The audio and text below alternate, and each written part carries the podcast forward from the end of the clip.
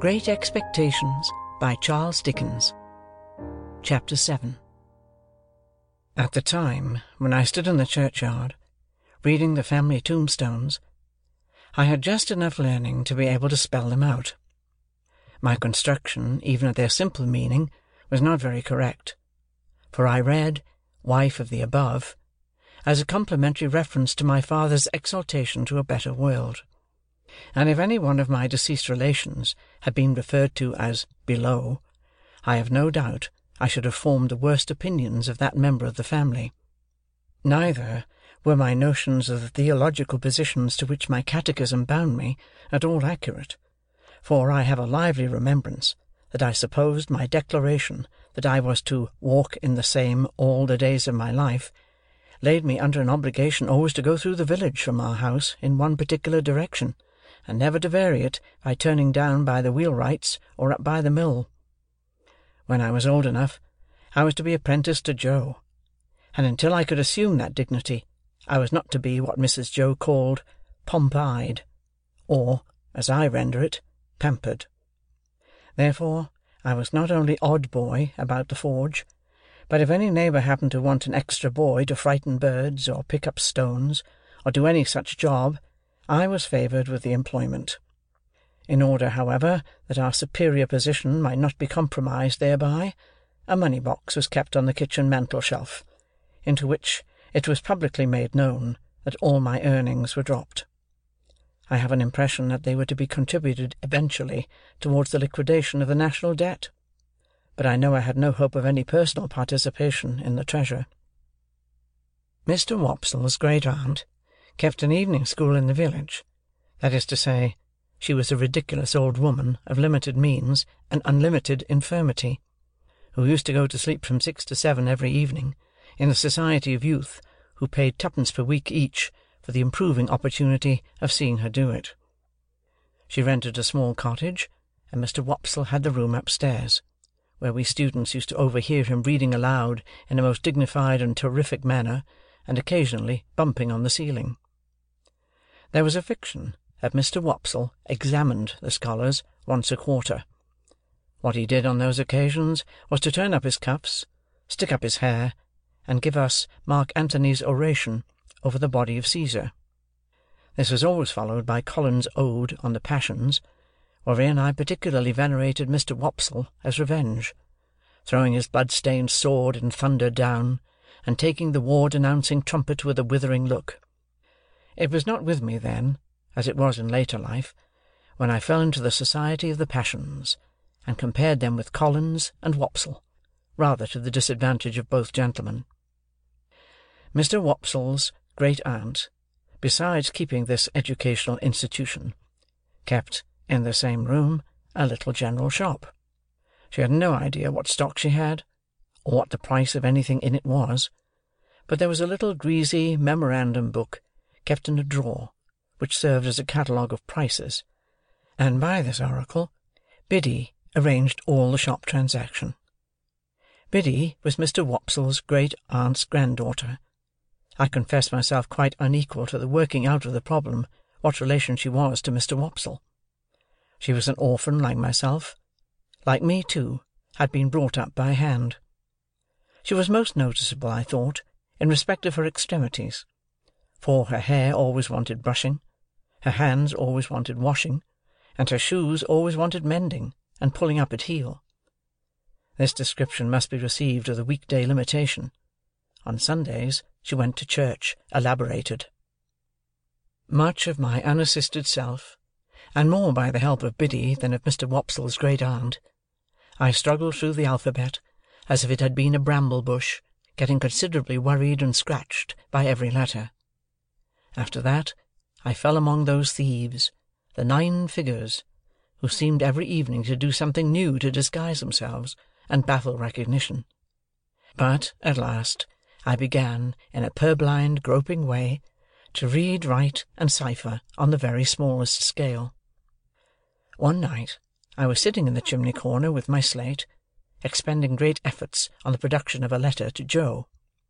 I think it must have been a fully year after our hunt upon the marshes, for it was a long time after, and it was winter, and a hard frost. with an alphabet on the hearth at my feet for reference, I contrived in an hour or two to print and smear this epistle. My dear Joe, I hope you are quite well. I hope I shall soon be able for to teach you, Joe, and then we shall be so glad, and when I mm, am pregnant to you, Joe, what larks, and believe me, inf exen pip. There was no indispensable necessity for my communicating with Joe by letter, inasmuch as he sat beside me, and we were alone. But, I delivered this written communication, slate and all, with my own hand, and Joe received it as a miracle of erudition. "I say, Pip, old chap!" cried Joe, opening his blue eyes wide. "What a scholar you are, an't you?" "I should like to be," said I, glancing at the slate as he held it, with a misgiving that the writing was rather hilly. "Why, here's a J," said Joe, "and a O, equal to anythink. Here's a J and a O, Pip, and a J-O, Joe." I had never heard Joe read aloud to any greater extent than this monosyllable; and I had observed at church last Sunday, when I accidentally held our prayer book upside down, that it seemed to suit his convenience quite as well as if it had been all right. Wishing to embrace the present occasion of finding out whether in teaching Joe I should have to begin quite at the beginning, I said, "Ah, but read the rest, Joe." "The rest, eh, Pip?" said Joe, looking at it with a slowly searching eye. "One, two, three. Why, here's three J's, and three O's, and three J-O. Joes in it, Pip." I leaned over Joe, and, with the aid of my forefinger, read him the whole letter. "Astonishing!" said Joe, when I had finished. You are a scholar." "How do you spell Gargery, Joe?" I asked him, with a modest patronage. "I don't spell it at all," said Joe. "But supposing you did?"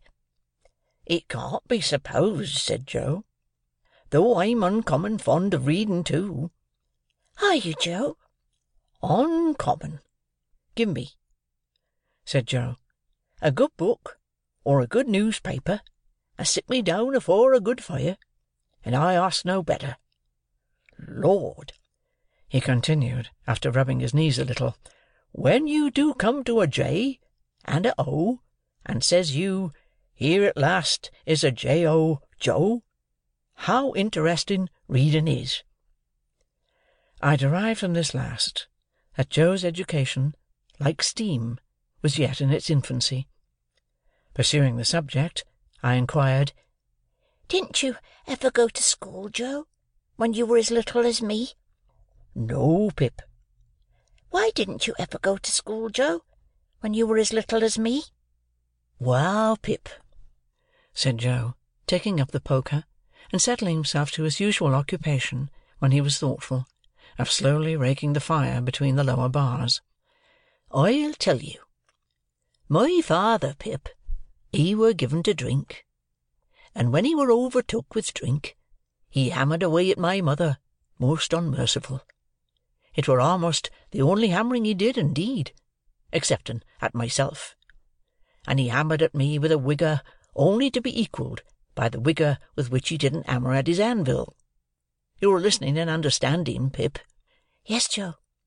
"Consequence, my mother and me, we ran away from my father several times; and then my mother, she'd go out to work, and she'd say, 'Joe,' she'd say, 'now, please God, you shall have some schooling, child,' and she'd put me to school. But my father were that good in his heart that he couldn't abear to be without us; so he'd come with a most tremenjous crowd, and make such a row at the doors of the houses where we was, that they used to be obligated to have no more to do with us and to give us up to him. and then he took us home and hammered us. Which you see, Pip," said Joe, pausing in his meditative raking of the fire, and looking at me, "were a drawback on my learning." "Certainly, poor Joe." "Though, mind you, Pip," said Joe, with a judicial touch or two of the poker on the top bar, "rendering unto all their due, and maintaining equal justice betwixt man and man, my father were that good in his heart. Don't you see?" I didn't see, but I didn't say so. "Well," Joe pursued, "somebody must keep the pot a bilin', Pip, or the pot won't bile, don't you know?" I saw that, and said so. "Consequence, my father didn't make objections to my going to work, so I went to work, to work, at my present calling, which was his too, if you would have followed it, and I worked tolerable hard, I assure you, Pip. In time, I were able to keep him, and I kept him till he went off in a purple leptic fit, and it were my intentions to have had put upon his tombstone, that whatsome'er the failings on his part, remember, reader, he were that good in his heart." Joe recited this couplet with such manifest pride and careful perspicuity, that I asked him if he had made it himself. "I made it," said Joe, "my own self. I made it in a moment. It was like striking out a horseshoe complete in a single blow. I never was so much surprised in all my life. Couldn't credit my own head. To tell you the truth, hardly believed it were my own head. As I was saying, Pip, it were my intentions to have had it cut over him, but poetry costs money, cut it how you will, small or large, and it were not done. Not to mention bearers, all the money that could be spared were wanted for my mother. She were in poor health, and quite broke. She weren't long of following, poor soul, and her share of peace come round at last." Joe's blue eyes turned a little watery. He rubbed, first one of them and then the other, in a most uncongenial and uncomfortable manner, with the round knob on the top of the poker. "It were but lonesome then," said Joe, "living here alone, and I got acquainted with your sister. Now, Pip," Joe looked firmly at me, as if he knew I was not going to agree with him, "your sister is a fine figure of a woman. I could not help looking at the fire in an obvious state of doubt. "Whatever family opinions, or whatever the world's opinions on that subject may be, Pip, your sister is," Joe tapped the top bar with the poker after every word following, "a fine figure of a woman." I could think of nothing better to say than, "I'm glad you think so, Joe." "So am I," returned Joe, catching me up. I am glad I think so, Pip. A little redness, or a little matter of bone here or there, what does it signify to me?" I sagaciously observed, if it didn't signify to him, to whom did it signify? "Certainly," assented Joe. "That's it. You're right, old chap. When I got acquainted with your sister, it were the talk how she was bringing you up by hand. Very kind of her too, all the folks said; and I said, along with all the folks, as to you," Joe pursued, with a countenance expressive of seeing something very nasty indeed, "if you could have been aware how small and flabby and mean you was, dear me, you'd have formed the most contemptible opinion of yourself." Not exactly relishing this, I said, "Never mind me, Joe." "But I did mind you, Pip he returned, with tender simplicity. "When I offered to your sister to keep company, and to be asked in church at such times as she was willing, and ready to come to the forge, I said to her, 'And bring the poor little child. God bless the poor little child,' I said to your sister. There's room for him at the forge." I broke out crying, and begging pardon, and hugged Joe round the neck, who dropped the poker to hug me and to say, "Ever the best of friends, Antus, Pip, don't cry, old chap." When this little interruption was over, Joe resumed. "Well, you see, Pip, and here we are. That's about where it lights. Here we are. Now, when you take me in hand in my learning, Pip, and I tell you beforehand I'm an awful dull, most awful dull, Mrs. Joe mustn't see too much of what we're up to. It must be done, as I may say, on the sly. And why on the sly? I'll tell you why, Pip." He had taken up the poker again, without which I doubt if he could have proceeded in his demonstration. "Your sister is given to government." Given to government, Joe? I was startled, for I had some shadowy idea, and I am afraid I must add, hope, that Joe had divorced her in favour of the Lords of the Admiralty or Treasury. "Given to government," said Joe, "which I mean to say, the government of you and myself." Oh! "And she an't over partial to having scholars on the premises," Joe continued, "and in particular would not be over partial to my being a scholar, for fear as I might rise, like a sort of rebel, don't you see?" I was going to retort with an inquiry, and had got as far as Why—" when Joe stopped me. "Stay a bit. I know what you're a going to say, Pip. Stay a bit. I don't deny that your sister comes the mogul over us, now and again. I don't deny that she do throw us backfalls, and that she do drop down upon us heavy. At such times as when your sister is on the rampage, Pip." Joe sank his voice to a whisper, and glanced at the door. "Candour compels fur to admit that she is a buster." Joe pronounced this word as if it began with at least twelve capital B's. "Why don't I rise? That were your observation when I broke it off, Pip?" Yes, Joe. "Well," said Joe, passing the poker into his left hand, that he might feel his whisker; and I had no hope of him whenever he took to that placid occupation. "your sister's a master mind. A master mind." What's that? I asked, in some hope of bringing him to a stand. But Joe was readier with his definition than I had expected, and completely stopped me by arguing circularly, and answering with a fixed look, "Her. And I an't a master mind," Joe resumed, when he had unfixed his look, and got back to his whisker. "And last of all, Pip, and this I want to say, very serious to you, old chap, I see so much in my poor mother, of a woman drudging and slaving and breaking her honest heart, and never getting no peace in her mortal days, that I'm dead afeard of going wrong in the way of not doing what's right by a woman; and I'd fur rather of the two go wrong the t'other way, and be a little ill-conwenienced myself. I wish it was only me that got put out, Pip. I wish there warn't no tickler for you, old chap.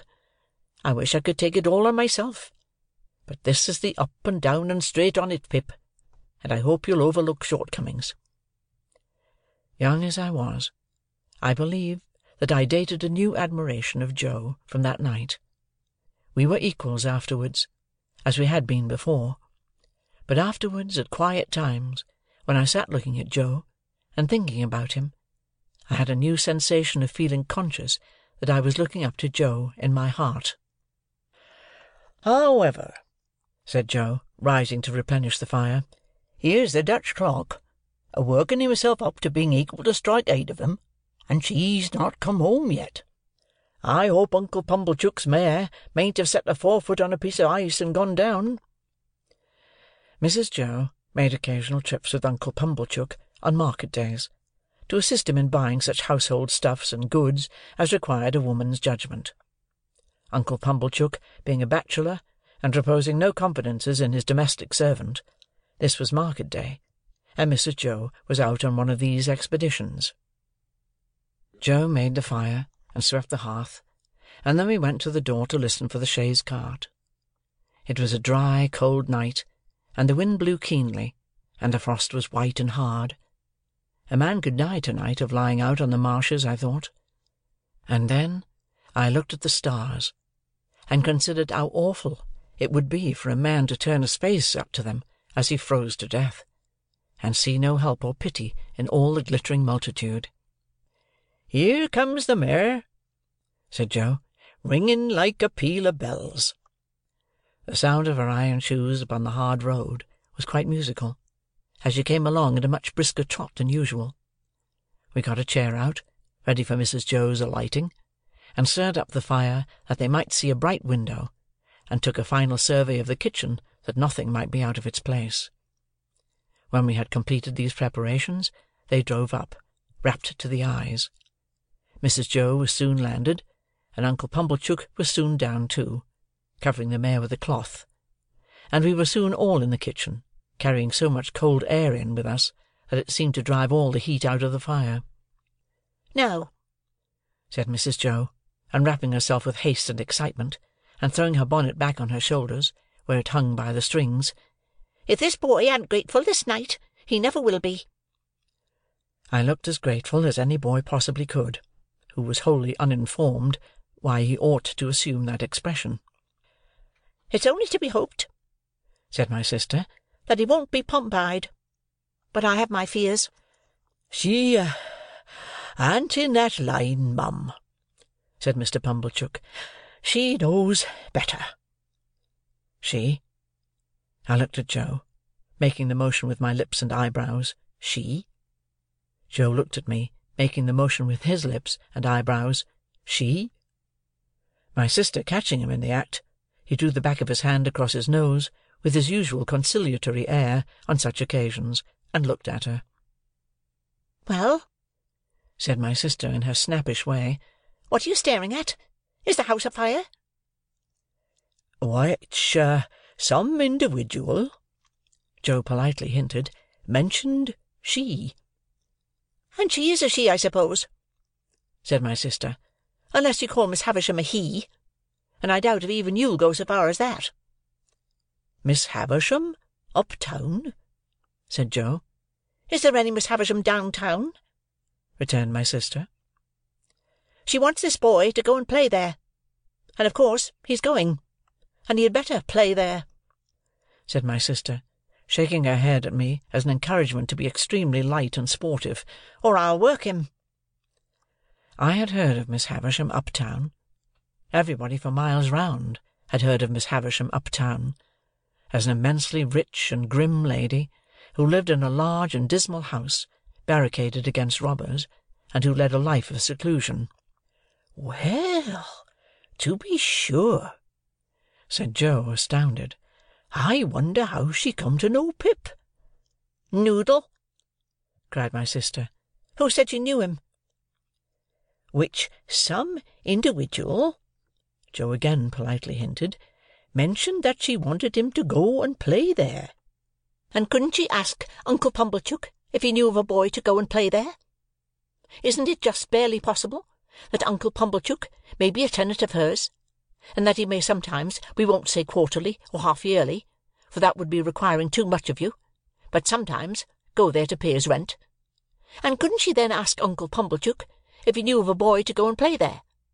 And couldn't Uncle Pumblechook, being always considerate and thoughtful for us, though you may not think it, Joseph," in a tone of the deepest reproach, as if he were the most callous of nephews, "then mention this boy, standing prancing here (which I solemnly declare I was not doing), that I have for ever been a willing slave to—" "Good again!"